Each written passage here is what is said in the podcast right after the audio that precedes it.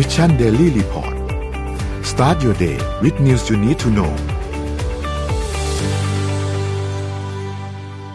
สวัสดีครับยินดีต้อนรับเข้าสู่ Mission Daily Report ประจำวันที่ 27 ธันวาคม 2564 นะครับ วันนี้คุณอยู่กับพวกเรา 3 คนตอน7โมงถึง8โมงเช้า สวัสดีพี่บิ๊ก สวัสดีพี่เอ็มครับ สวัสดีครับ ครับ เริ่มต้นสัปดาห์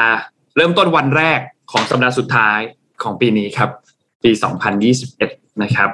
เราค่อยๆไปอัปเดตเรื่องราวต่างๆครับว่ามีอะไรเกิดขึ้นบ้างในช่วงเสาร์อาทิตย์ที่ผ่านมาครับเริ่มต้นกันที่การอัปเดตตัวเลขเหมือนเดิมครับตัวเลขการฉีดวัคซีนอันนี้เป็นประจำวันที่ 25 นะครับ เราฉีดวัคซีนไปได้ทั้งหมดประมาณเกือบเกือบกลมๆว่าเกือบเกือบ4แสนโดสนะครับ ไปดูเป้าหมายครับเป้าหมายของเราเนี่ยคือ100ล้านโดสนะครับเหลือเวลาอีก 6 วันจะสิ้นปีนะครับ ฉีดไปแล้ว 96.39%นะครับ ต้องฉีดอีก 3.6 ล้านโดสนะครับ ก็ ควรจะฉีดให้ได้วันละหกแสนละ ตอนนี้ตัวเลขก็สูงขึ้นเรื่อยๆนะครับสำหรับเข็มที่ 1 และเข็มที่2นะครับแต่ว่าอย่างที่บอกครับเราเน้นเข็ม 3 เข็ม 4 กันมากขึ้นนะครับ เพราะฉะนั้นก็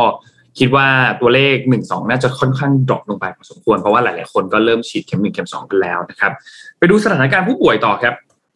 ตอนนี้รักษาอยู่ในโรงพยาบาลนะครับรวมๆแล้วเนี่ยประมาณเกือบเกือบสามหมื่นหกพันคนนะครับเป็นหนึ่งหมื่นเจ็ดพันที่อยู่โรงพยาบาลปกติและหนึ่งหมื่นแปดพันที่อยู่โรงพยาบาลสนามนะครับผู้ป่วยอาการหนักเพิ่มขึ้น24คนอยู่ที่813นะครับใส่เครื่องช่วยหายใจเท่าเดิมครับอยู่ที่206ครับรักษาหายอยู่ที่3,700ครับไปดูตัวเลขเศรษฐกิจครับเริ่มต้นที่บ้านเราครับเมื่อวันศุกร์ที่ผ่านมาอยู่ที่1,637.22ติดลบ0.26%นะครับดาวโจนส์ครับบวกขึ้นมา 0.55%ครับ NASDAQ ครับบวกขึ้นมา 0.85%นะครับ NYSE ครับบวกขึ้น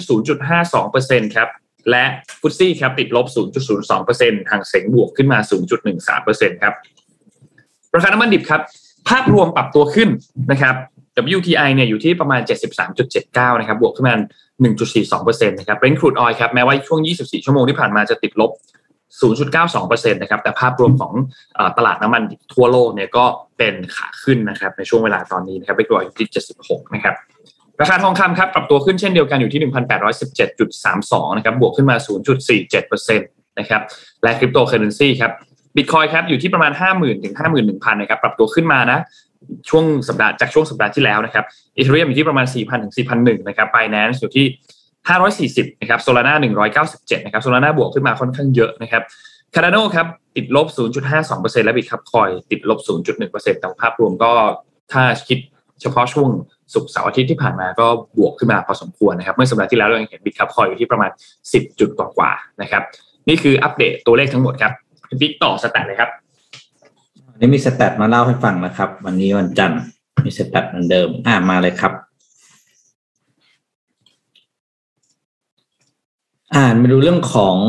ตัวเทคโนโลยีที่เราเรียกว่า smart home พวกอุปกรณ์ทั้งหลายนะครับ แล้วก็เกี่ยวกับพวกปกติเทคโนโลยีที่เป็น smart home มันเกี่ยวกับคำว่าอ่า security เป็นหลักนะ คือ purpose ของเขาที่ใช้นะมันจะเป็นเรื่องของการเฝ้าระวังนะ การ detect อ่า การใช้อุปกรณ์อะไรต่างๆเนี่ยดูอัตราการขยายตัวของมันนะครับตั้งแต่ปี 2017 เนี่ยในกลุ่ม Smart Security Camera หรือว่ากล้องวงจรปิดภายในบ้านเนี่ยมีมูลค่าน้อยมากนะครับ ตีซะว่าแบบว่าเป็นเปลี่ยนตาส่วนที่เติบโตนะ0.7%จากปี 2017 แล้วคาดการว่า ผมมองเรามอง 10 ปีล่วงหน้านะจนถึง 2026 เนี่ยเติบโตอีกเจ็ดเท่า เออเจ็ดเจ็ดเปอร์เซ็นตนะครับเจ็ดเปอร์เซ็นแล้วก็กลุ่มอื่นก็เติบโตพอๆกัน คือต้องบอกว่า กลุ่มเนี้ยยังมีถ้าในบ้านเราโอกาสที่มันจะโตมันจะมีอีกเยอะมากเลยนะ เพราะว่าเราเป็นพูดอย่างนี้เราก็เป็นบ้านที่ยังไม่ได้ติดมันตั้งแต่แรกเนาะนี่เป็นกลุ่มธุรกิจที่น่าสนใจมากนะครับอะต่อมาครับ อะประเทศไหน Import แชมเปญเข้าไปมากที่สุดในโลกนะครับ อันดับหนึ่งคือสหราชอาณาจักรนะครับยี่สิบเอ็ดจุดล้านนะยี่สิบเอ็ดจุดสามล้าน ขวด ซึ่งเขาเขานับกันที่ขวดขนาด 750 ml นะครับ ซึ่งสหราชอาณาจักรเนี่ยเป็นแชมป์ติดต่อกันเป็นปีที่ห้านะครับ แต่ว่าพอดีพอดีปีที่แล้วก็เป็น แต่ว่าปีแล้วเนี่ยทิ้งห่างแต่ปีนี้ทิ้งห่างจากอันดับสองคือ US เหมือนเดิมนะแต่ปีนี้ US นำเข้าใกล้เคียงกันเป็นอยู่ที่20.8นะครับ อันดับสามญี่ปุ่น อันดับสี่เยอรมัน เบลเยียมนะครับไล่ลงไปอะต่อมาครับ อ่าวันนี้มาดูเรื่องของสถิติวิกนี้จะเป็นเกี่ยวกับเรื่องคริสต์มาสเรื่องของปีใหม่เยอะนะครับ อันนี้เป็นสถิติหนังภาพยนตร์ที่ทำรายได้สูงสุดตลอดการในสหรัฐอเมริกานะครับอ่ากี่ยวกับเรื่องคริสต์มาสอย่างแรกคือเรื่องกรินช์นะครับ ปี 2018ทำรายได้รวมก็คือ 512.6 ล้านเหรียญสหรัฐนะครับ อันดับ 2 Home Alone อันดับ 3 Home Alone ภาค 2 อันดับ4กรินช์เป็นกรินช์ภาค2เหมือนกันนะครับอ่ากรินช์ภาคแรกนะครับ แต่ว่ากรินช์เขามี2ภาคเนาะแต่ว่าภาคแรกไม่เคยดังเท่าไหร่อันดับ5 Christmas Carol นะครับ แล้วก็ The Polar Express Elf แล้วก็ Santa Claus นะครับอะต่อมาครับอ่าอย่างที่เคยเล่าให้ฟังไปเนาะเพลง All I Want for Christmas Is You ของ Mariah Carey เนี่ยมียอดสตรีมมิ่งเยอะที่สุดหลายปีนะปีนี้ก็เช่นกันนะครับเดี๋ยวที่หนึ่งพันล้านสตรีมนะครับ อันดับสอง Last Christmas ของ Wham นะครับ เพลงเก่าตั้งแต่ปีหนึ่งเก้าแปดสี่นะครับ ก็อยู่ที่เจ็ดร้อยเก้าสิบสี่ล้านดาวน์โหลด อันดับที่ห้าอ่า Santa Tell Me อันดับหก is beginning to look a lot like Christmas ในเวอร์ชันของ Michael Bublé นะครับ ก็เป็นเพลงที่เราคุ้นหูกันอยู่นะครับอ่าต่อมา ทีนี้ New Year Celebration ครับคำว่า New Year Celebration ของอา คนสหรัฐอเมริกาที่เขาเป็นสำรวจมาเนี่ยถามว่าการจะมี New Year Celebration มันต้องมีอะไรบ้างที่เป็นองค์ประกอบ อันนี้น่าสนใจนะครับ อันนี้ลองดูนะครับ อันดับสูงสุดเนี่ยก็คือต้องสิ่งที่ได้ทำนะก็คือเรื่องของการอะให้ให้คำอวยพรเกี่ยวกับเพื่อนและคนในครอบครัวนะครับ เรื่องของปีใหม่นะครับ อันดับสองคือต้องได้เขาดาวผ่านหน้าจอทีวีนะครับสามสิบห้าเปอร์เซ็นอันนี้ก็เป็นอีกผ่านหน้าจอทีวี ผ่านหน้าจอทีวี เพราะว่าบางทีบางคนไม่ได้ออกไปบางคนไม่ได้ออกไปไงก็เลือกจะดูการถ่ายทอดอยู่ที่บ้านใช่ไหมครับแล้วก็เขาได้เอาไป อันดับสามนะครับ มี Kiss at Midnight นะครับ ก็พอ Midnight ปุ๊บพอเขาดาวน์เสร็จปุ๊บใช่ไหมต้องมีการอ่า kiss กันนิดนึงนะครับ อันดับสี่คือ ดูอ่า moment ที่ Times Square เขาจะมีลูกบอลใหญ่ ๆ ปล่อยลงมาตอนนี้เขาเขาดาวน์แล้วพอถึง สิ้นถึงปีใหม่ปุ๊บลูกบอลนั้นก็จะเปิด แล้วก็จะมีพวกสายรุ้งมีอะไรลงมานะครับ อันดับห้ามีการเปิดแชมเปญนะครับ ในเวลาเที่ยงคืน และอันดับหกก็คือดูในเรื่องของอพลุดอกไม้ไฟต่างๆนะครับอะต่อมาครับคริสต์มาสของคนอเมริกันต้องมีและต้องทำอะไรบ้างนะครับ ก็แน่นอนครับ ก็หนึ่งก็คือมีฟังเพลงคริสต์มาส 49%นะครับ มีดูคริสต์มาสมีดูภาพยนตร์เกี่ยวกับคริสต์มาสอันดับสองอันดับสามก็คือมีของขวัญนะครับ อันดับสี่คือมีการตกแต่งไฟนะครับ อันดับห้ามีการตกแต่งสนามหน้าบ้านนะครับ ให้ให้ตกแต่งไฟที่หน้าบ้านตัวเองนะครับ อันดับห้าคือ มีการแขวนถุงเท้าคริสต์มาสไอ้ถุงเท้าคริสต์มาสนี่ค่าบ้านใครแต่งบ้างเนี่ย คือมันยังเป็นยังยังน้อยอยู่เนอะในบ้านเราใช่ไหมพี่ไม่แน่ใจนะ แต่ไฟเยอะแต่ไอ้ถุงเท้าเนี่ยแต่ยังน้อยอยู่อะครับอันสุดท้ายของสแตทวันนี้ครับ เป็นเรื่องของ Top New Year Resolution ณสิ้นปีที่ผ่านกลับมาไปแล้วกลับไปจากเรื่องนี้ไปแล้วไปแล้วนะครับ คือมาแล้วสังเกตนะนนท์อะไรมันจะไม่เคยต่างจากเดิมเลย ครับผมใช่ออกกำลังกายมากขึ้น ทานอาหารที่มีดีต่อสุขภาพมากขึ้นนะครับ ให้อ่าใช้เวลากับ ครอบครัวกับเพื่อนให้มากขึ้นนะแต่ไม่เคยมีใครบอกว่า New Year Resolution ปีนี้คือเราจะใช้เวลาที่เราที่มากกว่าเดิมนะครับแต่ไม่เคยเห็นลดน้ำหนักนะครับ แล้วก็ใช้ชีวิตอย่างประหยัดขึ้นนะ live more economically ก็คือประหยัดขึ้นเนาะแล้วก็ spend less time on social media นะครับในขณะที่เราเขียนตรงนี้เราก็ยังดูข่าว พิมพ์คุยกับเพื่อนอยู่ผ่านโซเชียลนะครับสังเกตว่าจะไม่เคยเปลี่ยนจากเดิมเลย พี่ปิ๊กแต่ว่ามีอันนึงน่าสนใจที่เปลี่ยนใน stat อันนี้นะอ่าไม่แน่ใจว่าอันนี้มันยกมาจากอันเดิมของปีที่แล้วเป็นแบบเจ้าเดียวกันที่ทำสถิติหรือเปล่า แต่ว่าอ่าเมื่อปีที่แล้วอะ stat ที่เกี่ยวข้องกับงานอันเดียวใน top 10อะเปลี่ยนงานเปลี่ยนงานอ๋ออ่านั่นคือ top 10 ในปีที่แล้วนะ แต่ว่าปีนี้เนี่ยที่อ่าเกี่ยวกับงานที่ stat ที่พี่ปิ๊กเอามาให้ดูเนี่ย มี improve my performance on the job คือเพิ่มเพิ่มประสิทธิภาพในการทำงานของเราอะ 23เปอร์เซ็นต์และคือแปลว่า stress on the job แบบก็คือแบบลดความเครียดในการทำงานนั่นหมายความว่าเฮ้ยเขาก็ยังแบบไม่ได้ลุกที่จะหางานใหม่นะ อ่า ปีนี้ condition มันเปลี่ยนไงจะหาครัจะบเปลี่ยนไปไหนล่ะอ่าน่าสนมีใจอะเรียกไงนะมีมีงานทำอยู่ก็ดีละพูดง่ายๆเนอะมีงานทำอยู่ก็ถือว่าโชคดีละนายจ้างชอบแต่เลยเนี่ยค่ะแต่แต่ว่าความยากคือมันก็มีความกดดันในการทำงานมากขึ้นไงมันก็เลยเป็นที่มาว่าเออปีนี้ขอปีปีต่อไปแล้วขอลดลดเครียดลดจริงเรียกกันลดลดเอาความเครียดใส่ตัว ผ่านการทำงาน กับที่น่าสังเกตอีกอันหนึ่งคือหลาย ๆ ข้ออะเป็นเกี่ยวข้องกับการที่ทำให้เหมือนสุขภาพจิตดีขึ้นอะ ไม่ว่าจะเป็นแบบออกกำลังกายไปมากขึ้น หรือว่า spend time กับครอบครัว ใช้โซเชียลมีเดียน้อยลงอะไรอย่างเงี้ยอืมอืมลดความเครียดจากจากการทำงานอะไรเงี้ย ก็เกี่ยวข้องกับเรื่องของ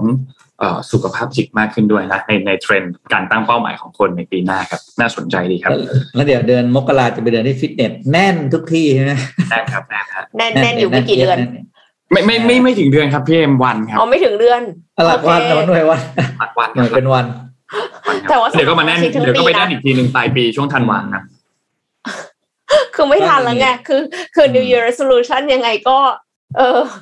ห่างไกลก็เลยต้องแบบว่าไปวิ่งสักนิดนึงอะไรเงี้ยเหรอไม่แต่จริงๆเนี่ยคือมันเป็นอย่างนี้จริงๆเนี่ยคือคนที่ทำ New Year Resolution ให้สำเร็จนะไม่ว่าจะเรื่องอะไรก็ตามนะคนที่ทำได้จริงมันต้องเริ่มตั้งแต่ก่อนต้นปีนะใช่แล้วมันค่อยๆค่อยๆมันมันเป็นมันเป็นการปรับเป็พนฤนิติสักรรมยเรานะอืค่ะมเป็นการปรับพฤติกรรมเราทีละนิดทีละนิดคือจะบอกวันที่หนึ่งมกราแล้วฟันโชคผมเปลี่ยนแล้วอย่างเงี้ยโอ้โห มันมีความหนืดอยู่ในตัวเองอะ ในการที่จะทำมันได้ได้ต่อเนื่องอะ อืมดัง นั้นเนี่ยถ้าจะเอาแบบประกาศแล้วให้ได้ผลนะ ไม่ใช่ประกาศเอาหล่อนะคุณต้องเริ่มแล้วตั้งแต่วันเนี้ยมคือแบบไม่ใช่เริ่มค่อยๆปรับพรุ่งนี้นะทีละนิดเออไม่ใช่พรุ่งนี้นะเริ่มตั้งแต่จริงๆเริ่มแต่เมื่อวานด้วยนะแต่ของพี่ปีนี้พี่ยังนึกไม่ออกนะพี่ทำอะไรนะ New Year Resolution เพราะพี่รู้สึกว่าเออ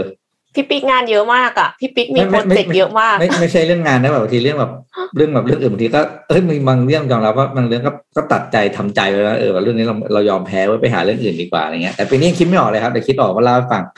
อ่านึกไม่ออกอืมโอเคค่ะเอ่อตอนนี้ทั่วโลกนะคะ ก็จับตามองโอไมครอนกันอย่างมากเลยคือครับคืออังกฤษเนี่ย เมื่อวันศุกร์ที่ผ่านมาเนี่ยหนึ่งแสนสองหมื่นห้าพันคนได้มาค่ะรู้สึกว่าคนติดเชื้อนี่คือในวันเดียวคือเยอะมากๆเลยนะคะทีนี้ญี่ปุ่นค่ะ ก็เลยพัฒนาแมสก์แมสก์เรืองแสงเมื่อติดเชื้อโควิดขึ้นมาค่ะ เพื่อที่จะวางจำหน่ายในปีหน้า นักวิจัยชาวญี่ปุ่น ยาสุฮิโร สึกามโมโตะนะคะ และทีมงานที่มหาวิทยาลัยเกียวโต ได้พัฒนาหน้ากากอนามัยที่ใช้แอนติบอดีจากนกกระจอกเทศค่ะ เพื่อตรวจหาเชื้อไวรัสโคโรนาไวรัสโควิด -19 เนี่ยนะคะที่ติดอยู่บนหน้ากากอนามัย ซึ่งสามารถทำการตรวจสอบได้ โดยใช้เพียงแค่แสงอัลตราไวโอเลตเท่านั้นค่ะ เคล็ดลับในการตรวจหาเชื้อโคโรนาไวรัสของหน้ากากอนามัยนี้ก็คือไข่ของนกกระจอกเทศค่ะ เพราะว่าไข่ของนกกระจอกเทศเนี่ยสามารถผลิตแอนติบอดีต่างๆ ได้หลายชนิด ทีมงานจึงสกัดแอนติบอดีซึ่งเป็นโปรตีนที่ผลิตโดยระบบภูมิคุ้มกัน เพื่อตอบสนองต่อแบคทีเรียและไวรัส จากไข่ของนกกระจอกเทศ เมื่อได้สารแอนติบอดีมาแล้วเนี่ยทางผู้พัฒนาก็นำแอนติบอดีไปผสมกับสารสีเรืองแสง ยิ่งไปกว่านั้น ผู้พัฒนาก็ทำการสร้างแผ่นกรองหน้ากากแบบพิเศษที่สามารถถอดแยกออกมาจาก หน้ากากอนามัยได้ แล้วให้ผู้ทดลองสวมหน้ากากค่ะ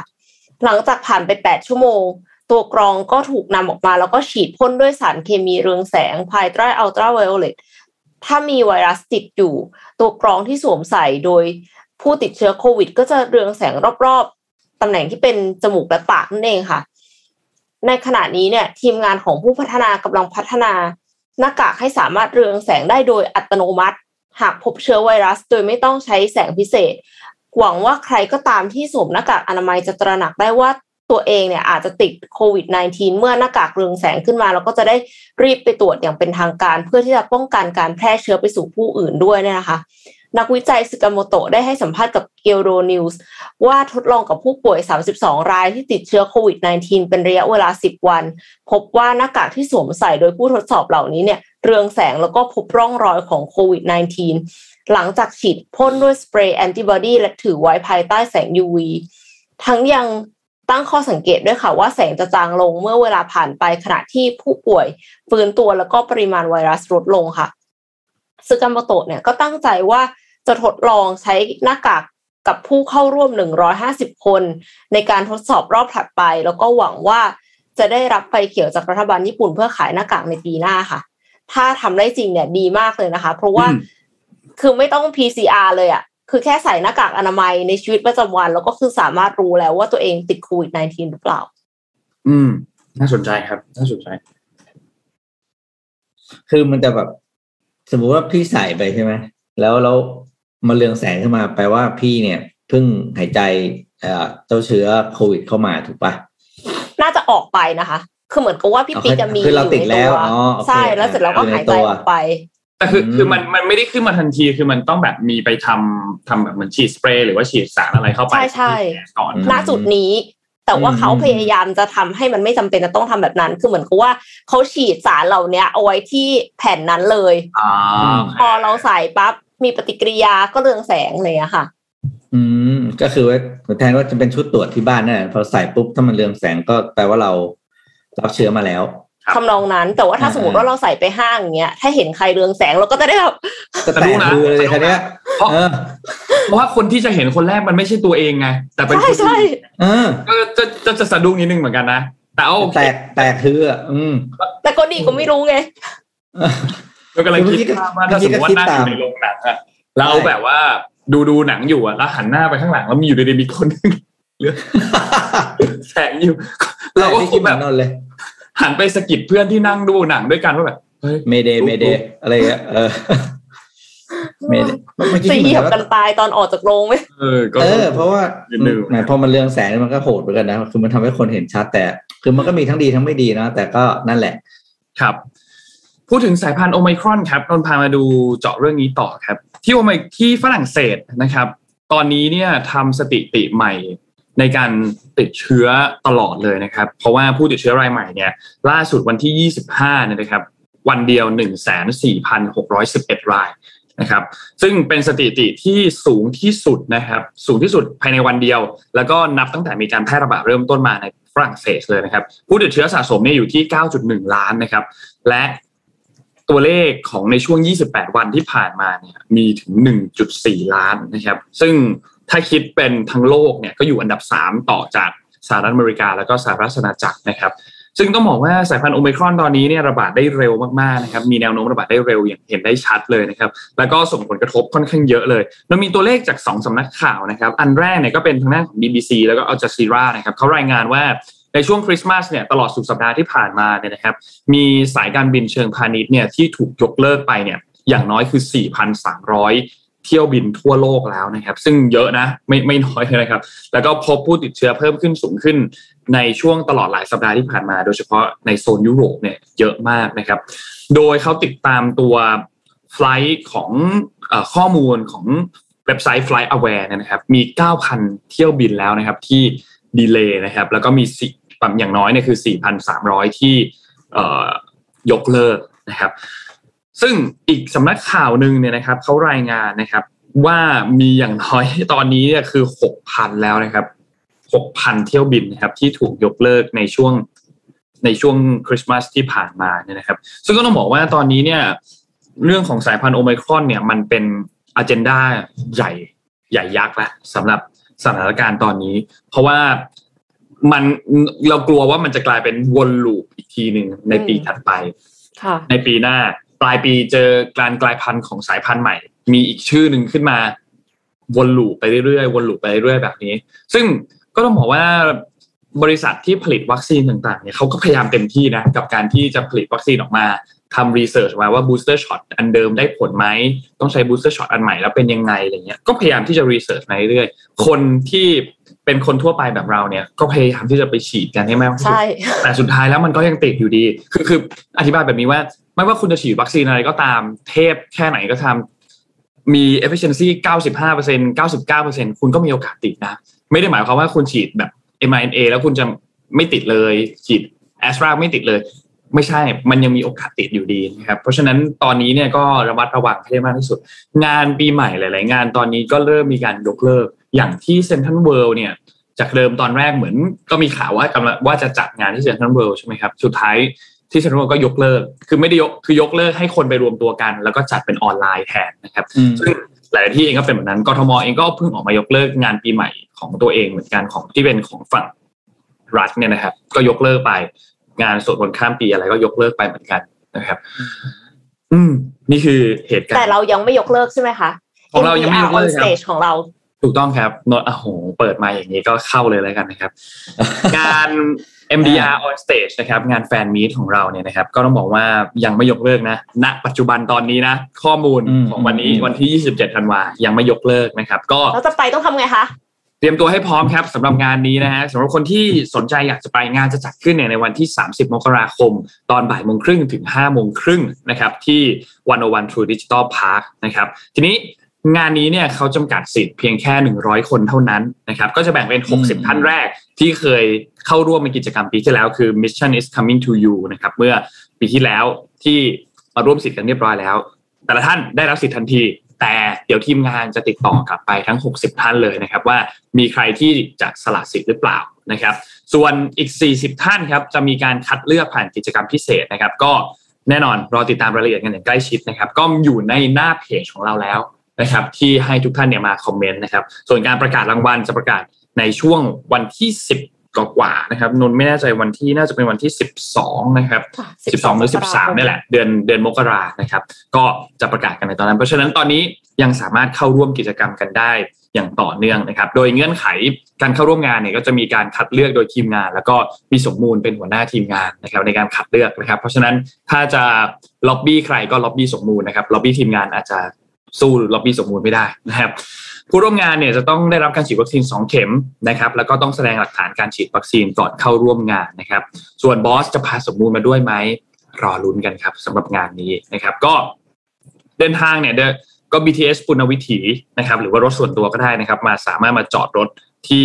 งานได้นะครับ ก็มีสแตมป์บัตรจอดรถฟรี 3 ชั่วโมงด้วยนะครับมอเตอร์ไซค์ต้องมาลงทะเบียนก่อนบ่าย 3 ของวันงานนะ ถึงจะได้เข้า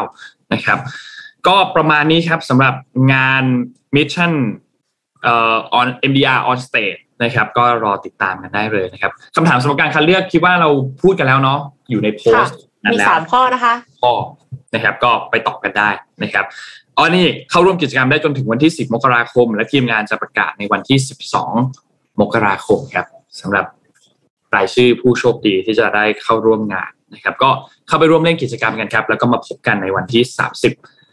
มกราคมปีหน้าครับ สมมูลค่ะนี่เป็นผู้ทรงอิทธิพลจริงนะสมมูลเนี่ยผู้ทตรองนอิทธินี้พลนี่ฮอตมากค่ะ ทุกคนรักสมบูรณ์กันหมดเลยนะคะกำกำอำนาจมืดไว้ในตัวเองแต่ไม่ออกตัวอะไรเงี้ยโอ้โหสมมูลนี่เขาได้แรงบันดาลใจในการใช้ชีวิตมาจากใครเนี่ยชอบครับชอบครับชอบครับตัดสินทุกอย่างเลือกรางวัลก็สมมูล เลือกคนเข้างานก็สมมูลอย่างเงี้ยโอ้โหเกิดเป็นสมมูลนี่มันดีนะครับผมอะวันนี้อ่า พี่ต่อเรื่องของ PCR นิดหนึ่งแล้วกันนะครับ พอดีน้องเอ็มเล่าเรื่องของหน้ากากใช่ไหมอันนี้มีอีกอันหนึ่งเป็นสตาร์ทอัพของจีนอีกบริษัทหนึ่งนะครับ ก็เพิ่งจะได้รับเงินสนับสนุนอีกอีกรอบหนึ่งนะครับ ในซีรีส์ E E Plus นะครับ เป็นเงินกว่า 300 ล้านหยวนนะครับ หรือประมาณ 2.6 ล้านเหรียญสหรัฐเนี่ย ในการพัฒนาเครื่องตรวจระดับเขาเรียกเขาเรียกเครื่องตรวจ นะ PCR นะครับ แต่เป็นแบบ home use นะครับ อย่างหน้าตายเหมือนในภาพนะครับ โดยเครื่องนี้พัฒนาโดยบริษัท CPE หยวนเฟ้งนะครับ ซึ่งเป็นบริษัทอ่าเขาเครื่องของ U Star นะครับ แต่ว่าเป็นเงินสนับสนุนได้จาก CPE หยวนเฟ้งนะครับ ก็ให้เงินสนับสนุนมาพัฒนาเครื่องนี้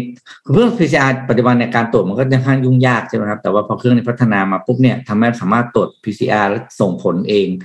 ได้จากที่บ้านเลยนะครับทีนี้โดยในราคาขายเนี่ย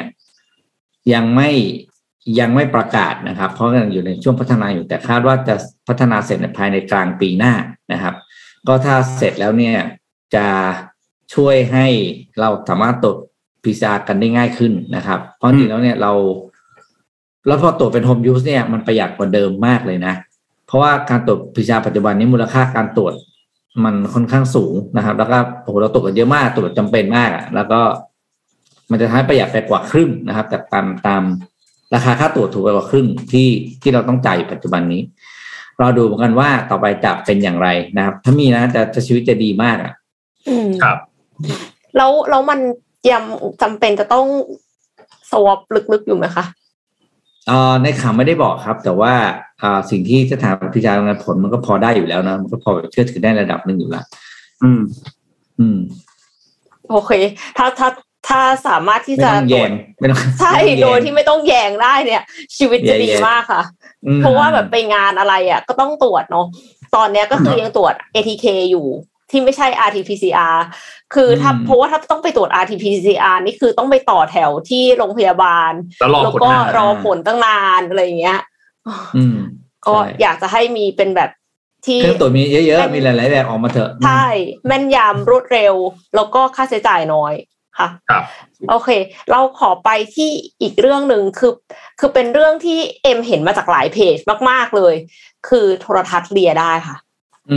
แปลว่าอะไรคะ คือการที่เราจะไปเลียโทรทัศน์ที่บ้านเราเลียได้อยู่แล้วแต่มันไม่มีรสชาติอะไรเนาะ แต่อันเนี้ยค่ะ นักวิทยาศาสตร์ญี่ปุ่นคิดค้น Taste Display ซึ่งเป็นหน้าจอที่สามารถเลียเพื่อชิมรสชาติได้ค่ะ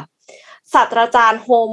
โฮเมอิมิยาชิตะจากมหาวิทยาลัยเมจิในประเทศญี่ปุ่นเนี่ยออกมาเปิดเผยว่ากำลังพัฒนาหน้าจอที่สามารถปล่อยรสชาติออกมาได้ โดยผู้ที่ต้องการชิมรสชาติต่างๆ ก็คือต้องเลียหน้าจอค่ะ วิธีการปล่อยรสชาติของหน้าจอคืองงมากก็แบบนี่ advance ไปถึงไหนแล้วทำไมแบบเมตาเวิร์สขนาดนี้นะคะ สามารถที่จะเลียหน้าจอแล้วได้รับรสของอาหารที่อยู่ในจอได้ คือจริง ๆ แล้วเขาใช้กระป๋องที่บรรจุรสชาติต่าง ๆ เอาไว้สิบกระป๋อง แล้วเสร็จแล้วก็ผสมผสานรสต่างๆ ที่ให้ออกมาเหมือนกับรสชาติที่กำลังโชว์อยู่ค่ะ คือมันต้องมีมันต้องมีของจริง มันต้องมีผงจริง ๆ อยู่ไม่ใช่ว่าแบบเราสามารถที่จะ เลียจอเปล่าๆเมตาเวิร์สขนาดนั้นอืมใช่ จากนั้นก็คือจะฉีดสเปรย์รสชาติ ออกมาบนฟิล์มบนหน้าจอค่ะ เพื่อที่จะให้ใช้ลิ้นเลียเพื่อชิมรสแล้วก็คือเอาจริง ๆ มันก็แปลกๆเนาะแต่ว่าอาจารย์เนี่ยเขาบอกว่าเหตุผลที่เขาประดิษฐ์ Taste Display ขึ้นมาเนี่ย เพื่อที่จะให้ใช้กับวงการอาหารทำให้เชฟหรือว่านักทดสอบไวน์สามารถลองลิ้มชิมรสสินค้าต่างๆ ได้แม้ไม่มีของจริงอยู่ตรงหน้าค่ะ สมมุติว่า ร้านอาหารเนี่ยอยู่แบบฝรั่งเศส ไกลออกไปตั้งหลายพันกิโลเมตร เนี่ยก็สามารถที่จะชิมได้เช่นเดียวกันนะคะ ยังไม่มีกำหนดว่า Taste Display เนี่ยจะออกมา commercialize ขายเมื่อไหร่ แต่ว่าต้นแบบทีวีที่เขาผลิตผลิตขึ้นมาใช้เองเนี่ยใช้เงินไปราวหนึ่งแสนเยนหรือว่าประมาณเกือบเกือบสามหมื่นบาทค่ะ ก็คือไม่ได้แพงมากนะอืมแต่ว่ากำลังคุยกับบริษัทเอกชนว่าจะสามารถเอาออกไป ขายได้ยังไง แล้วก็เวลาที่ใช้จริงอะอาจจะไม่ได้เอาไว้เรียนหน้าจอ แต่ว่าให้เอาขนมปังอะรอง ขนมปังรองแครกเกอร์รองอะไรเงี้ย เพื่อที่จะไม่ต้องแบบเปลี่ยนฟิล์มหน้าจอ หน้าจอทีวีตลอดเวลานะคะ ก็น่าจะน่าจะอร่อยกว่าการเรียนหน้าจอพอสมควรพี่ปิ๊กกับโนนสนใจไหมคะเราว่ามันยังรู้สึกแปลกๆอยู่อะแบบ ไม่รู้สิแต่ว่า นนท์อะเคยคิดนานแล้วนะว่า มันควรจะมีเทคโนโลยีที่มันส่งกลิ่นได้อืมทางทีวีอะทางจออะว่าแบบแบบดูเวลาเราดูรายการอาหารอะไรอย่างเงี้ยอืเนาะมอืมอืมแล้วแบบโอ้โห เนื้อย่างอย่างเงี้ยเอโอ้โหอมันดูน่ากินมาก แค่อยากคิดรู้แบบว่ามันหอมขนาดไหนอยากรู้มันหอมขนาดไหนกลิ่นเนื้อย่างญี่ปุ่นเนี่ยอะไรอย่างเงี้ยโอ้โหหนูว่าอันเนี้ยน่ารู้สึก รู้สึกมากกว่าเรื่องของการแบบเลียรสชาตินะนนท์สำหรับนนท์นะแต่ว่าอืมแต่ว่ามันก็เป็นหนึ่งในเทคโนโลยีที่น่าจะน่าน่าจะเป็นอนาคตนะครับต้องน่าจะเป็นเทรนด์อันหนึ่งรอติดตามดูครับว่าจะไปสุดทางที่ตรงไหนครับ ให้ความรู้สึกเหมือนแบบกิน Lay's ที่แบบเป็นรสรสชาติเป็นกับข้าวอะ อืม เพราะว่าคืออันนั้นก็คือเป็นผงเหมือนกันถูกไหมคะแล้วก็โรยบน Lay's อันเนี้ยก็คือเอาขนมปังไปรับ แล้วมันก็เป็นผงออกมาเหมือนกันอะ ครับ เนาะรอดูครับรอดูฮะรอดูครับ อยากรู้ว่าจะไปสุดทางตรงไหนเหมือนกันเทคโนโลยีอะไรแบบประมาณอย่างเงี้ย แต่มันจะมันมันจะเหมาะกับพวกที่เขาทำถ้าเป็นเชิงวิทยาศาสตร์จริงๆที่เขาไปใช้นะก็ต่างที่ที่ที่ที่ฟังเมื่อกี้อย่างคนที่เขาทำฟู้ดแพ i ริงกับไวน์อะอืมอันเนี้ยมันจะมันจะเหมาะมากเพราะว่าพอขึ้นอีกหน่อยพี่ขี้เดาเองนะครับ คือ พอเราเชฟทำอาหารรสนี้มาปุ๊บเนี่ย มันจะแพรไวน์ที่เหมาะสมที่สุดกับ อาหารอันนี้ของเชฟให้ครับว่า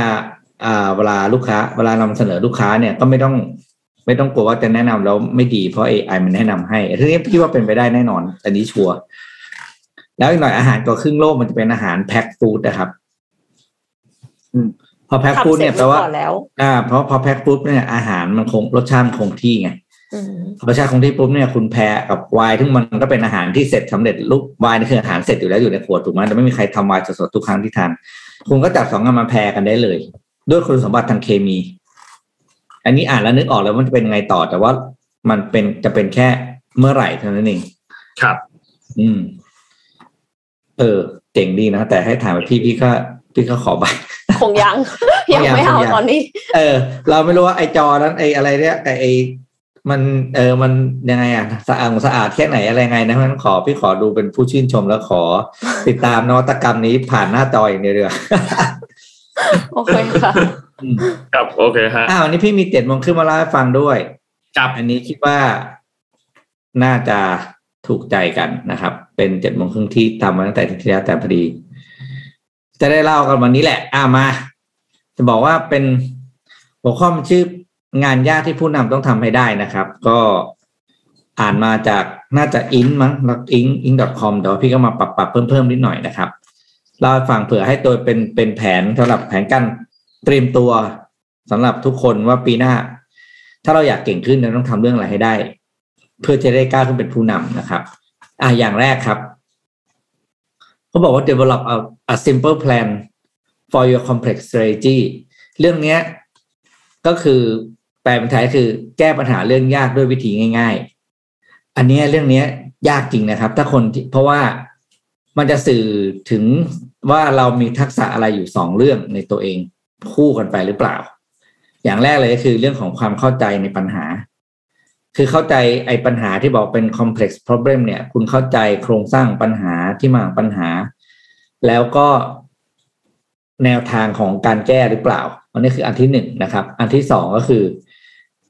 แก้มันด้วยวิธีง่ายเนี่ย อันที่สองก็คือเรื่องของคุณสื่อสารให้คนเข้าใจไหมว่าไม่ยังไม่ภาพเดิมภาพเดิมยังไม่ยังไม่กลับไปเออแปลว่าคุณสามารถสื่อสารวิธีการแก้ให้ลูกทีมคุณเข้าใจหรือเปล่า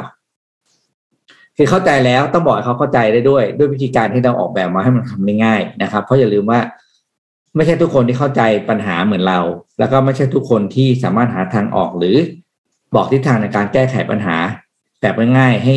ให้กับเรา ให้กับทีมได้พอเราเข้าใจแล้วเราสื่อสารให้ทุกคนเข้าใจหรือเปล่านะครับ อันที่สองครับอะภาพต่อไป อันที่สองเขาบอกว่า walk the talk to create a winning company culture ก็คือมีส่วนร่วมในการสร้างวัฒนธรรมองค์กรนะครับ เคยเคยได้ยินเรื่องของวัฒนธรรมองค์กรนะว่าเป็นสิ่งหนึ่งที่สร้างยากมาก ๆนะครับ เพราะว่า การสร้างวัฒนธรรมอะเหมือนเราเรามีวัฒนธรรมของความเป็นอยู่ของคนไทยคนจีนคนญี่ปุ่นอะไรอย่างเงี้ยนะเราก็จะเข้าใจนะครับวัฒนธรรมเนี่ยมันเป็นการสืบทอดกันมานานตั้งแต่แบบโอ้โหหลายชั่วอายุคนจนมาเป็นสิ่งที่เราเห็นทุกวันนี้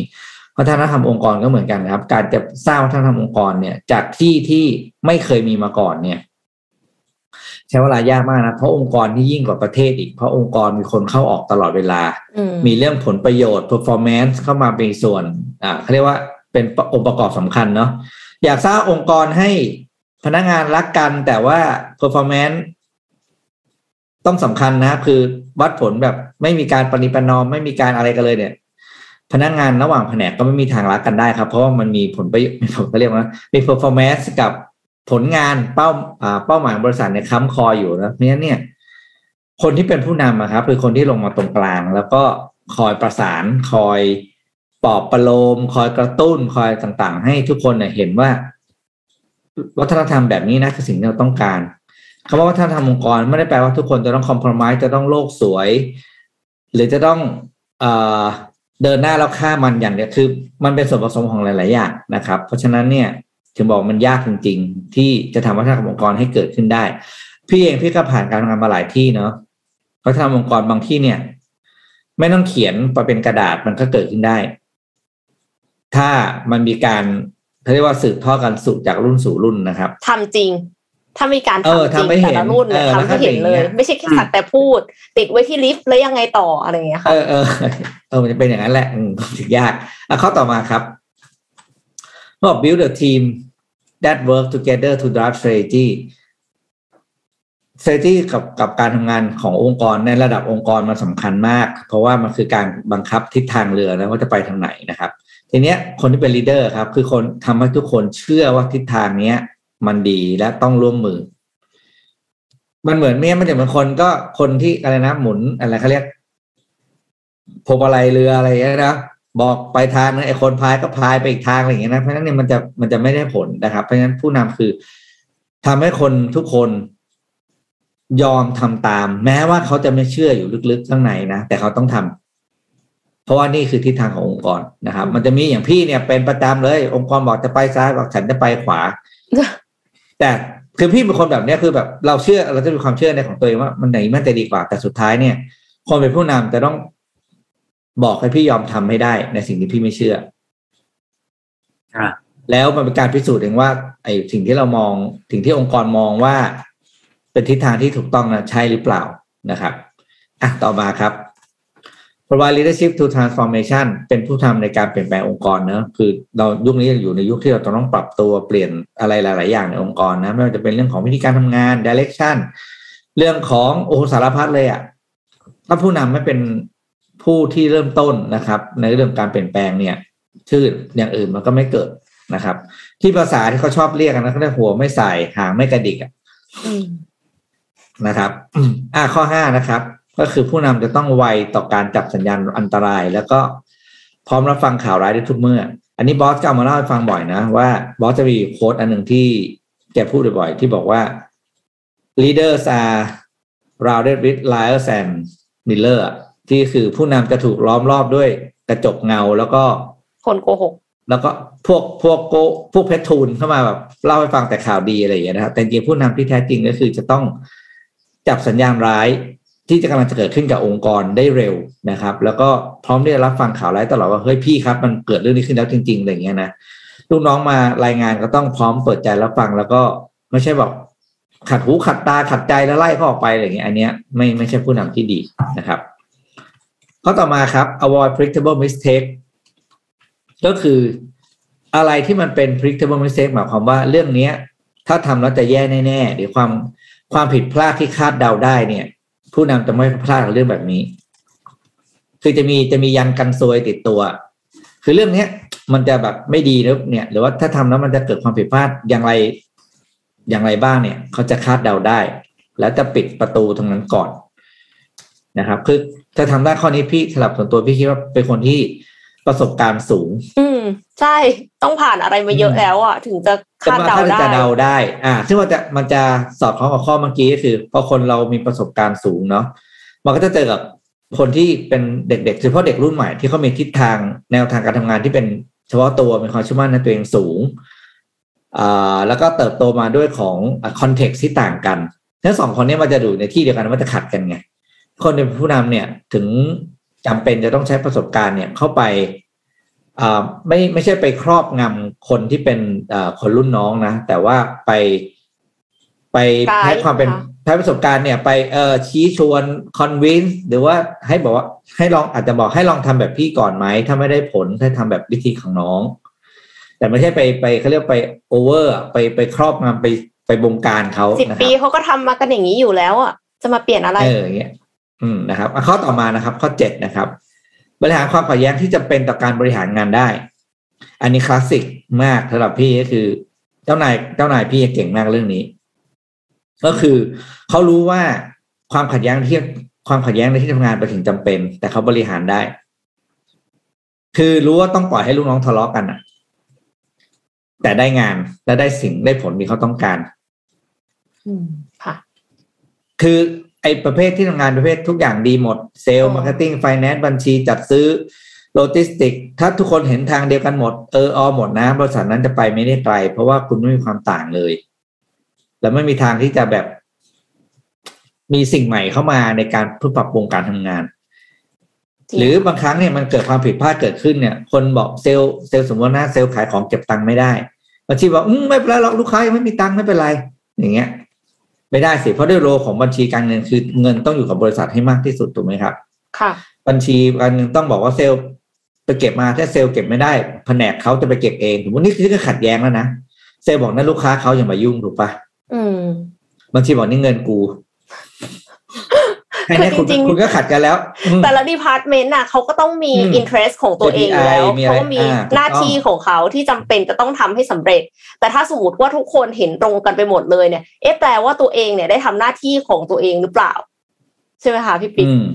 ใช่เพราะฉะนั้นเนี่ยอย่างพี่เนี่ย ตอนทำงานพี่จะเป็นคนที่เหมือนกับอะพี่เอาที่ทำงานที่พี่ทำงานประจำล่าสุดเนอะพี่ทำงานด้านการตลาดนะครับ แต่พี่จะยุ่งแบบทุกแผนกเพราะการตลาดมันแผนกที่ต้องแบบแจนแจนไปกับทุกแผนกอยู่แล้วใช่ไหมเนั้นเราจะเห็นความผิดพลาดเห็นรูมอ f อิ p พูเมนต์ตลอด หรือสิ่งที่รู้สึกว่า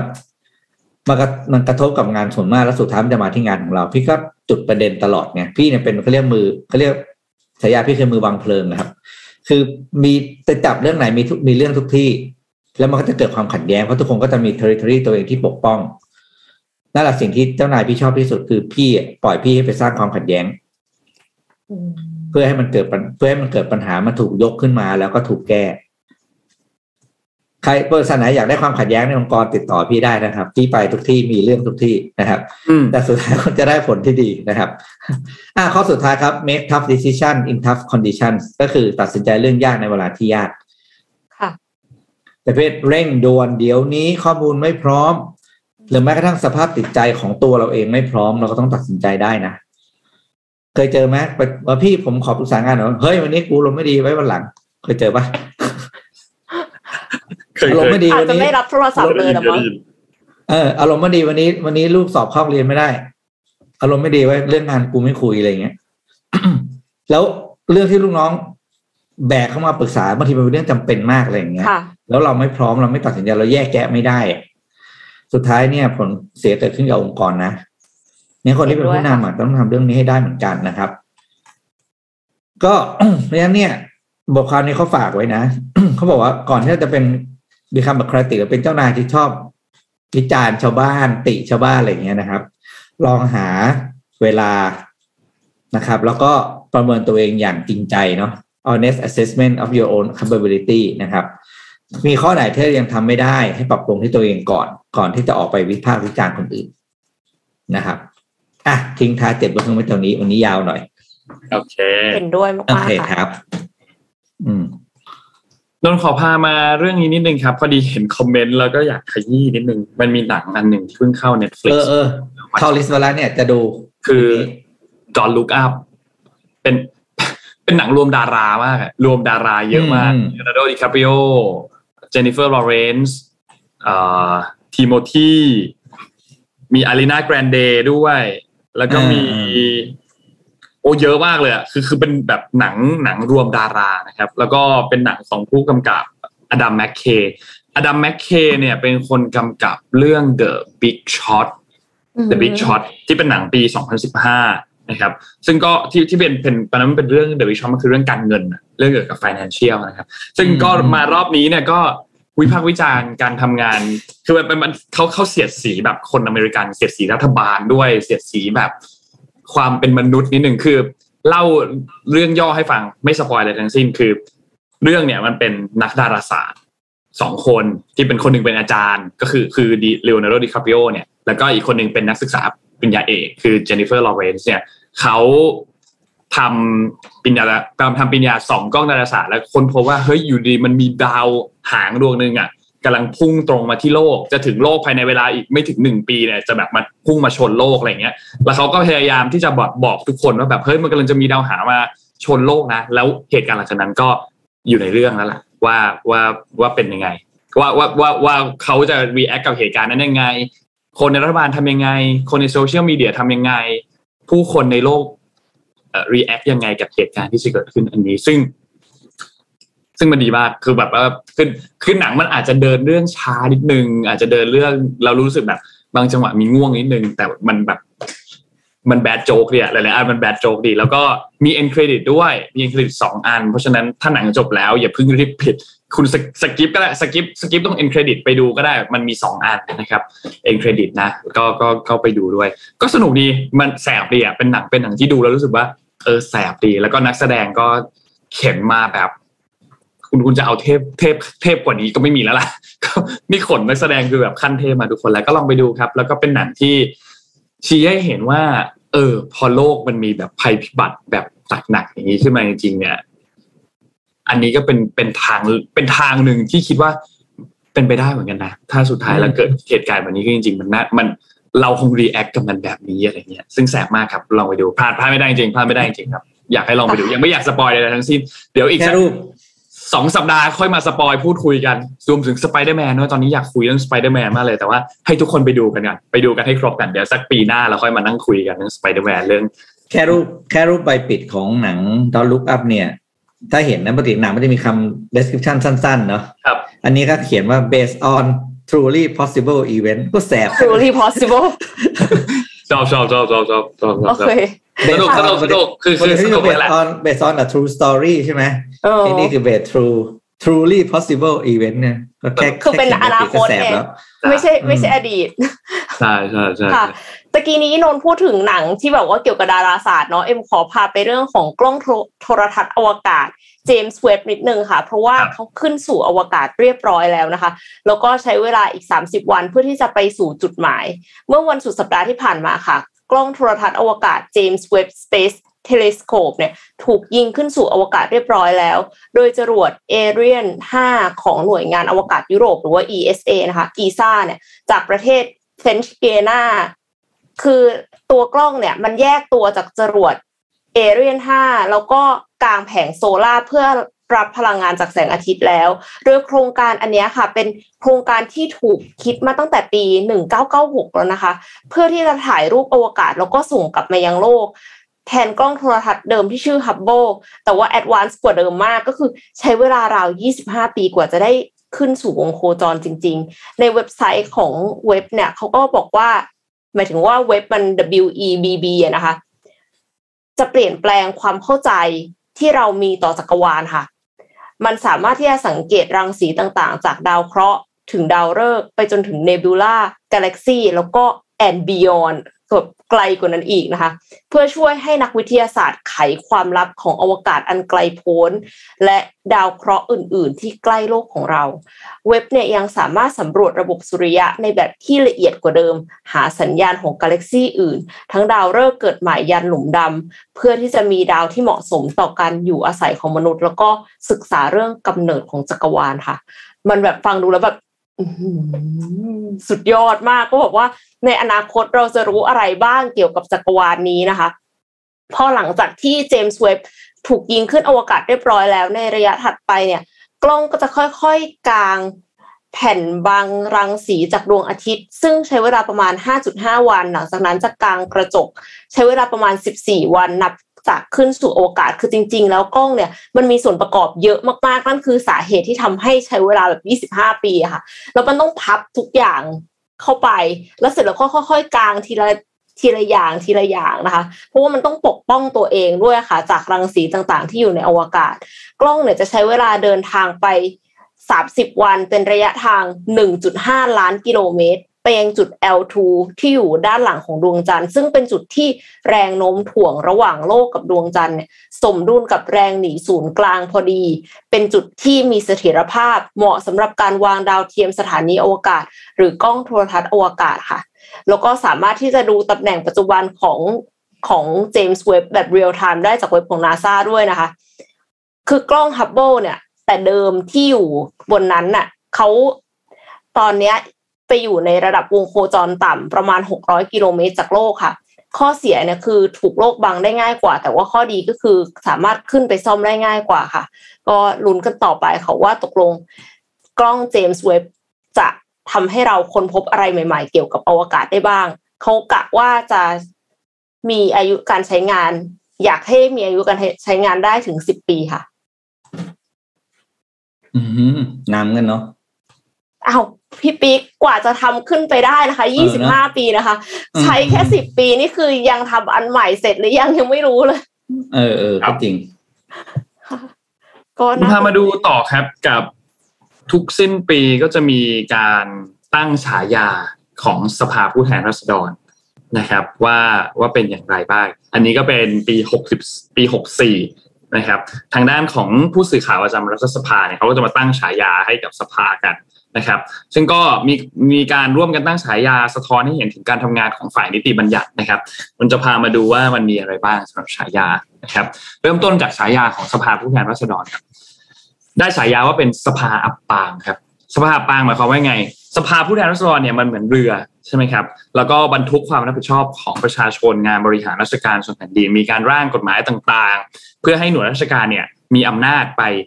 บำบัดทุกข์แล้วก็บำรุงสุขของราษฎรทั้งหลายนะครับ แต่ว่าเรือสภาในรอบนี้เนี่ยในปี 64เนี่ยนะครับ ประสบปัญหาสภาล่มอับปางเยอะมาก ตั้งแต่ปลายสมัยประชุมสามัญของรัฐสภาสมัยแรก และหนักข้อขึ้นในเดือนพฤศจิกาในเดือนธันวาคม ซึ่งต้องบอกว่า รัฐบาลรัฐสภานี้เนี่ยทำให้เรื่องไม่ปกติ กลายเป็นเรื่องที่ดูปกติ คือเรื่องของสภาล่มมันไม่ใช่เรื่องปกติเลยนะครับค่ะแต่ว่าสภาครั้งนี้เนี่ยทำให้เราเห็นบ่อยมากนะครับ มันมีมันเกิดขึ้นซ้ำซากมากๆนะครับ แล้วก็ต้องบอกว่าเวลาเราเจอปัญหาอะไรเรามาเรามักจะพยายามที่จะแก้ไขปัญหา หรือพูดง่ายๆคือล้อมคอกอะวัวหายล้อมคอกก็แหละไม่ให้ปัญหานั้นมันเกิดขึ้นก็ยังดีใช่ไหมแต่ก็ไม่ทำครับ ก็ยังคงเห็นสภาล่มอยู่เรื่อยๆ เห็นสภาล่มอยู่เรื่อยๆ นะครับ แล้วก็ต้องบอกว่านั่นหมายถึงงานราชการต่างๆ เนี่ยที่ต้องรอเนี่ยนะครับที่กำลังผ่านเข้าไปในสภา สุดท้ายก็ต้องหยุดชะงักลงนะครับ เพราะมันเป็นเรื่องใหญ่มาก นะครับทำให้ประเทศเนี่ยสูญเสียโอกาสนะครับ เพียงเพราะสสฝั่งรัฐบาลขี้เกียจไม่ตระหนักถึงหน้าที่ของสสประกอบกับตายใจว่าตนเองเป็นเสียงข้างมากอยู่แล้ว แล้วก็พ้นจากสภาวะเสียงปริ่มน้ำช่วงแรก ๆ ที่เราเลือกตั้งกันเนี่ยตอนนั้นเนี่ยมันเป็นเสียงปริ่มน้ำมากๆมันใกล้เคียงกันมากสำหรับฝ่ายค้านแล้วก็ฝ่ายรัฐบาลใช่ไหมเพราะฉะนั้นพอตอนนี้มันพ้นสภาวะนั้นไปแล้ว ก็เข้าร่วมประชุมสภากันค่อนข้างน้อยนะครับขณะเดียวกันฝั่งฝ่ายค้านเองก็จ้องแต่จะเล่นเกมการเมืองครับพอเห็นว่า สสฝ่ายรัฐบาลอยู่น้อย ก็จะนับองค์ประชุมทันที แล้วก็พร้อมใจไม่แสดงตนเป็นองค์ประชุม ทั้งที่อยู่ร่วมพิจารณาต่างๆ ในที่ประชุมสภา เพราะฉะนั้นการที่สภาอับปางบ่อยกว่าเรือล่มเนี่ยจึงเป็นการสะท้อนว่าสสทั้งสองฝ่าย ไม่ได้ยึดถือประเทศชาติ และประชาชนเป็นที่ตั้งนะครับ นี่คือฉายาครับ ต่อมาฮะฉายาของวุฒิสภาครับ ได้เป็นผู้เท่าเฝ้ามรดกวงเล็บคอสช นะครับสมาชิกสภาวุฒิสภาส่วนใหญ่เนี่ยเป็นผู้สูงอายุนะครับแล้วก็ถูกมองว่าคอยทำหน้าที่ปกป้องเฝ้ารักษามรดกที่เป็นโครงสร้างและกลไกการสืบทอดอำนาจของคอสชอย่างเหนียวแน่นนะครับ โดยเฉพาะในเรื่องของการแก้ไขรัฐธรรมนูญ ที่ฝ่ายค้านและภาคประชาชนเองก็พยายามเสนอขอแก้ไขเรื่องของการล้มล้างอำนาจของคอสช ยกเลิกแผนปฏิรูปประเทศยุทธศาสตร์แห่งชาติ 20 ปี ยกเลิกคำสั่งต่างๆของคอสช แล้วก็หัวหน้าคอสช แล้วก็การยกเลิกสว หรือว่าริบอำนาจสวต่างๆซึ่ง ทั้งหมดที่พูดมาเนี่ยถูกสวโหวตคว่ำคือไม่ให้ความเห็นชอบสักครั้งเดียวนะครับ เพราะว่าต้องการเสียงสวอย่างน้อยหนึ่งในสามนะครับเพราะฉะนั้น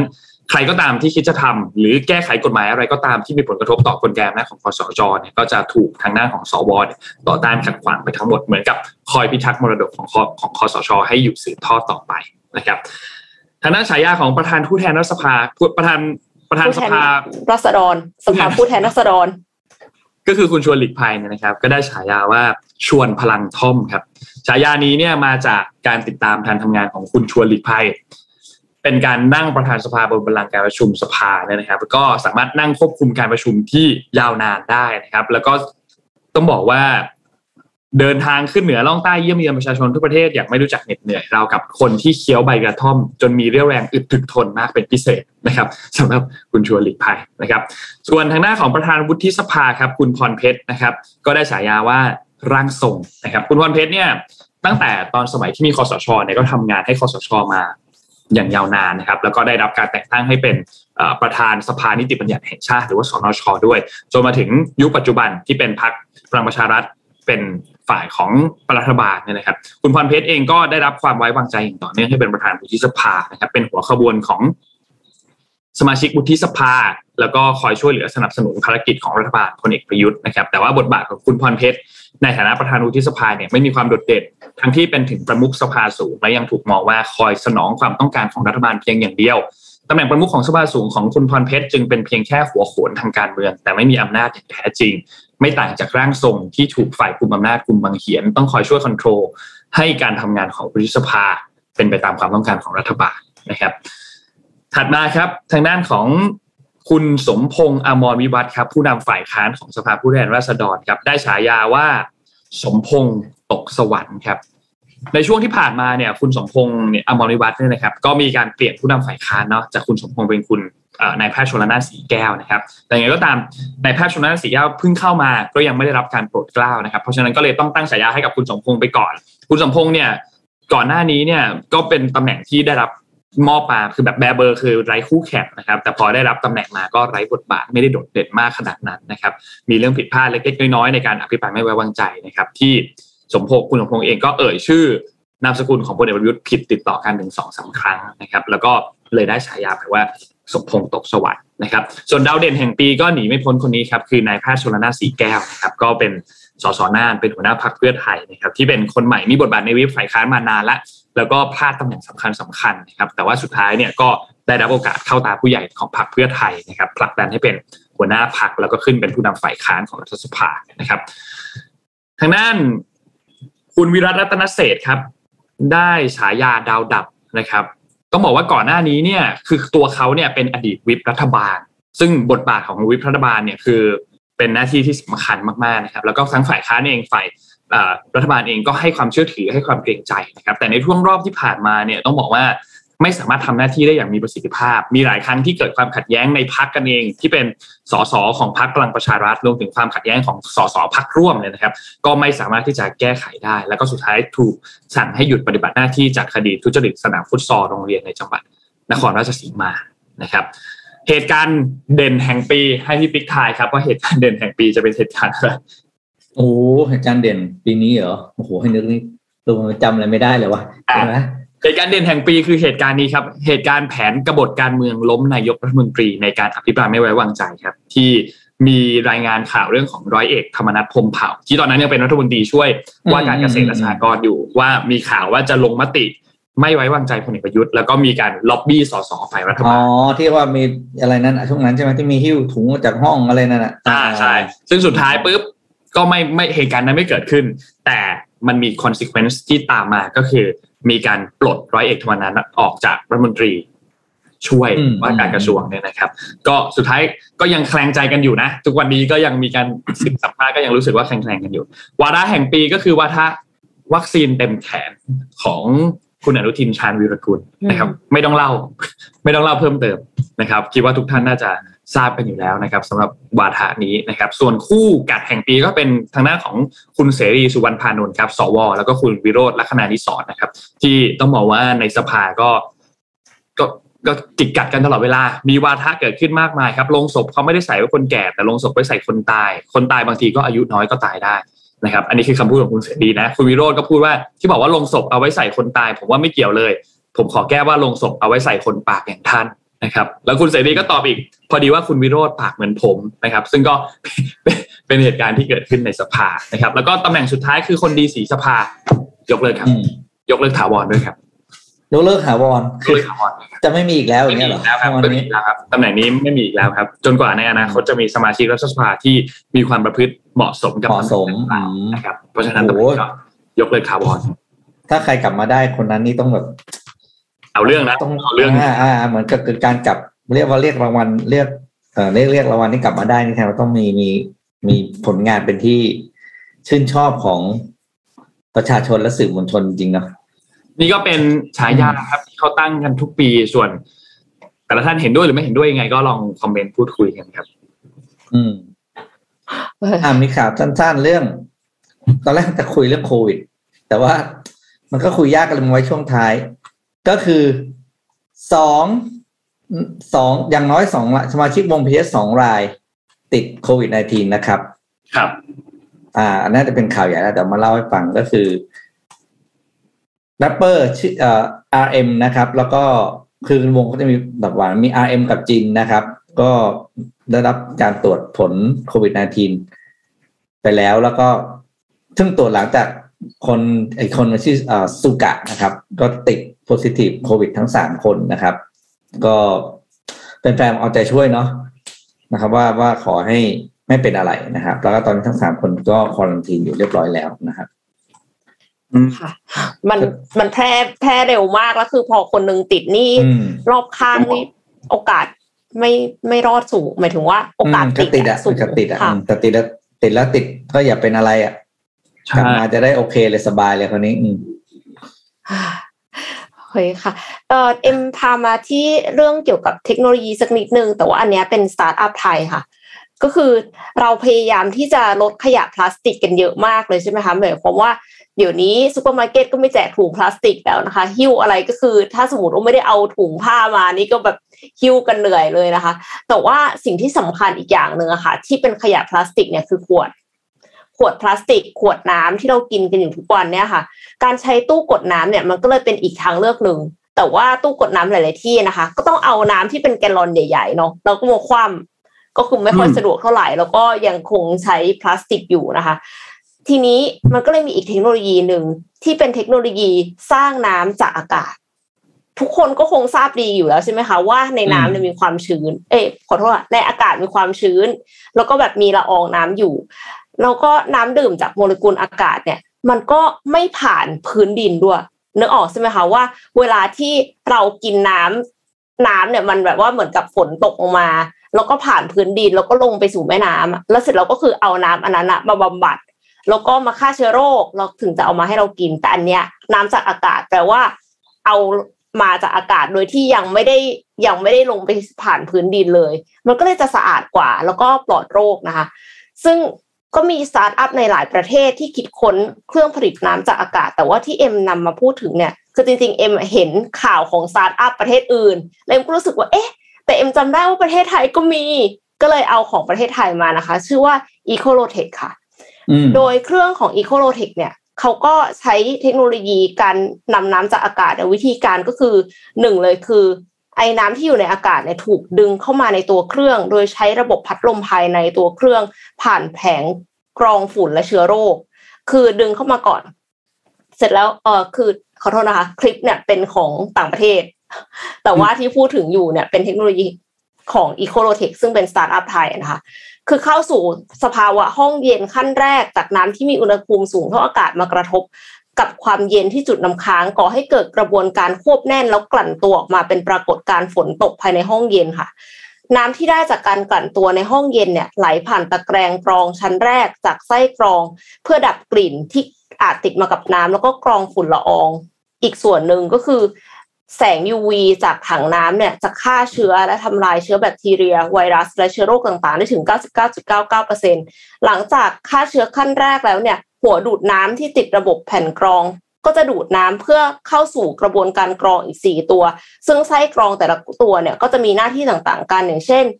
pre carbon filter ก็กรองเชื้อโรคสารโลหะหนักไส้กรองคลอรีนในขั้นแรก post carbon filter คือกรองแบบเดิมอีกครั้งหนึ่งแล้วก็มี reverse osmosis ซึ่งกรองอนุภาคเล็ก 0.00001 ไมครอน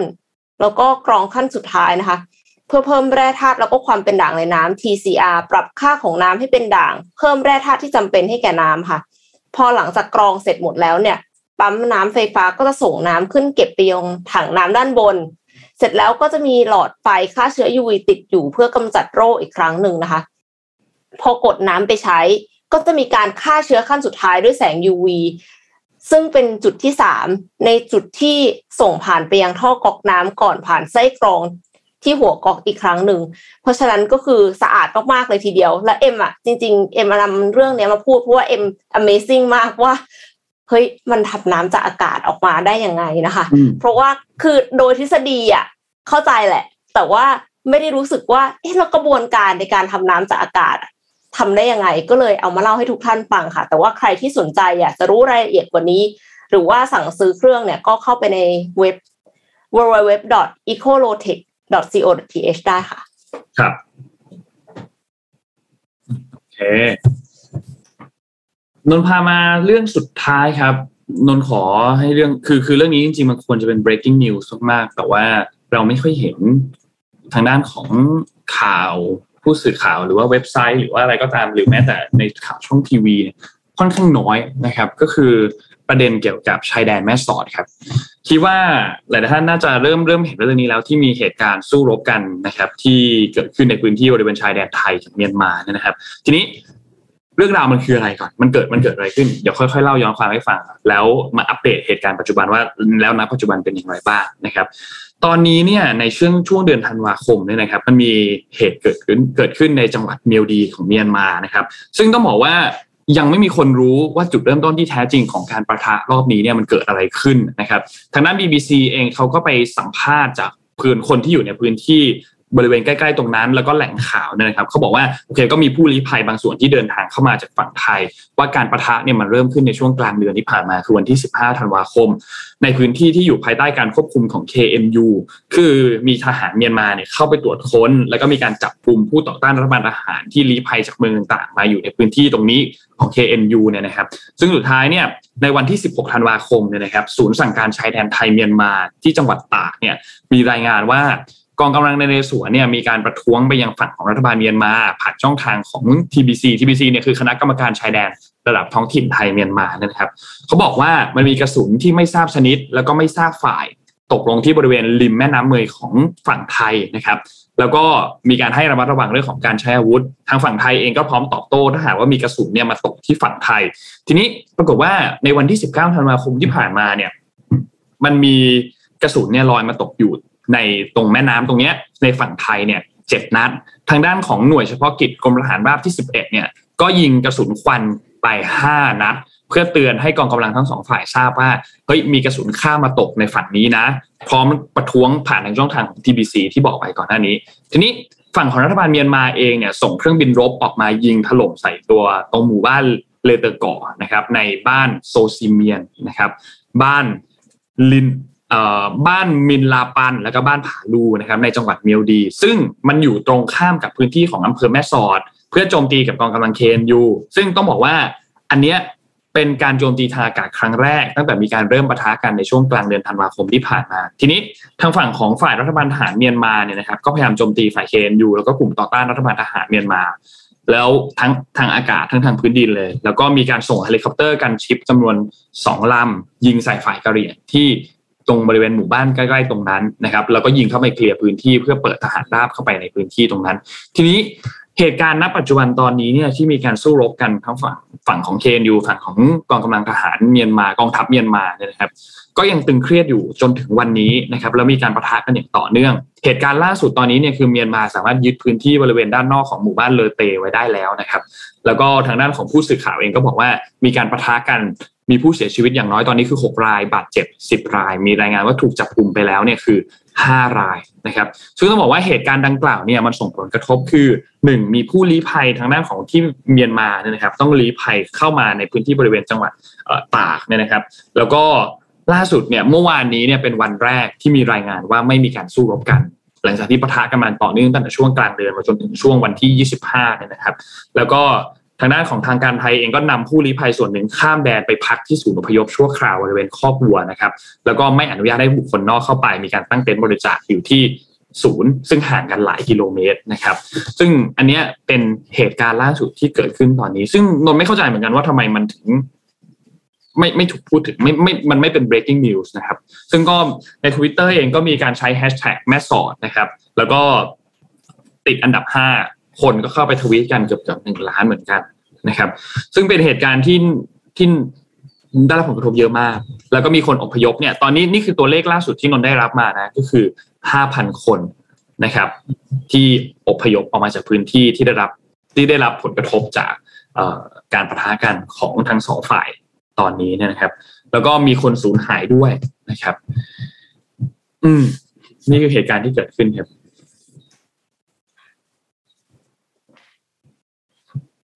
อืมครับเออไม่ค่อยมีใครได้ได้ยินข่าวเรื่องนี้เหมือนกันใช่ใช่คือข่าวข่าวมันค่อนค่อนข้างน้อยครับ ข่าวมันน้อยมากข่าวข่าวน้อยมากเลย อาจจะเพราะว่าถูกกลบด้วยช่วงเทศกาลหรือเปล่า ถูกกลบด้วยโอไมครอนหรือเปล่าโอไมครอนนี่เป็นไปได้สูงมากค่ะ แต่ข่าวข่าวน้อยมากจริงครับทั้งที่แบบการมาท้ามันมันรุนแรงมีคนเสียชีวิตแล้วด้วยนะครับ อืมอะวันนี้ครบถ้วน ครับ วันนี้คิดว่าน่าน่าน่าจะครบถ้วนแล้วครับ ขอบคุณ SCB นะครับผู้สนับสนุนแสนใจดีของเรานะครับ SCB อยู่กับเรามาอย่างยาวนานนะครับก็ขอให้อยู่กับเราไปนานๆนะครับ SCB ขอบคุณ Oris ด้วยครับ ตอนนี้เนี่ย Oris Social Club Bangkok เนี่ยนะครับเขามีแคมเปญที่เปิดให้คุณร่วมโหวตนาฬิกาที่คุณชื่นชอบ แล้วก็อยากให้เป็น Best Oris Oris Watch of the Year ในปี 2021 นะครับสัปดาห์นี้เนี่ยเป็นรอบไฟนอลแล้วนะครับโดย 4 รุ่นสุดท้ายที่ผ่านเข้ารอบเนี่ยก็มีรุ่น Big Crown Pro Pilot TLP Limited Edition นะครับรุ่น Diver 65 Cotton Candy นะครับรุ่น c a l b r a c i a Caliber 401 Limited Edition นะครับแล้วก็รุ่น Sun Wukong Limited Edition 4 รุ่นที่คุณเห็นอยู่บนภาพตรงนี้เลยนะครับส่วนการประกาศรางวัลเนี่ยจะมีขึ้นในวันพฤหัสนี้นะครับวันที่ 30 ธันวาคมนะครับใครที่ยังไม่ได้เข้าไปร่วมสนุกเนี่ยก็สามารถเข้าไปร่วมสนุกได้ที่ Facebook นะครับเข้าไปจอยคลับกันได้เลย โซเชียลคลับแบงคอกนะครับแล้วก็ร่วมกิจกรรมนี้กันได้นะครับมีของรางวัลดีๆจาก Oris h o s t y l e รอคุณอยู่เพียบเลยนะครับและขอบคุณ Defonte ครับ premium skincare for men ผิวหน้าดูดี หน้าดูเด็กใครก็เดาอายุไม่ถูก ภายใต้แนวคิดของ Future Biotechnology for Men Skin นะครับตอนนี้หาซื้อได้แล้วที่ e-commerce ทุกที่เลย Shopee Lazada JD Central We Love Shopping แล้วก็เว็บไซต์โดยตรงของเขาก็คือ d e f o n t e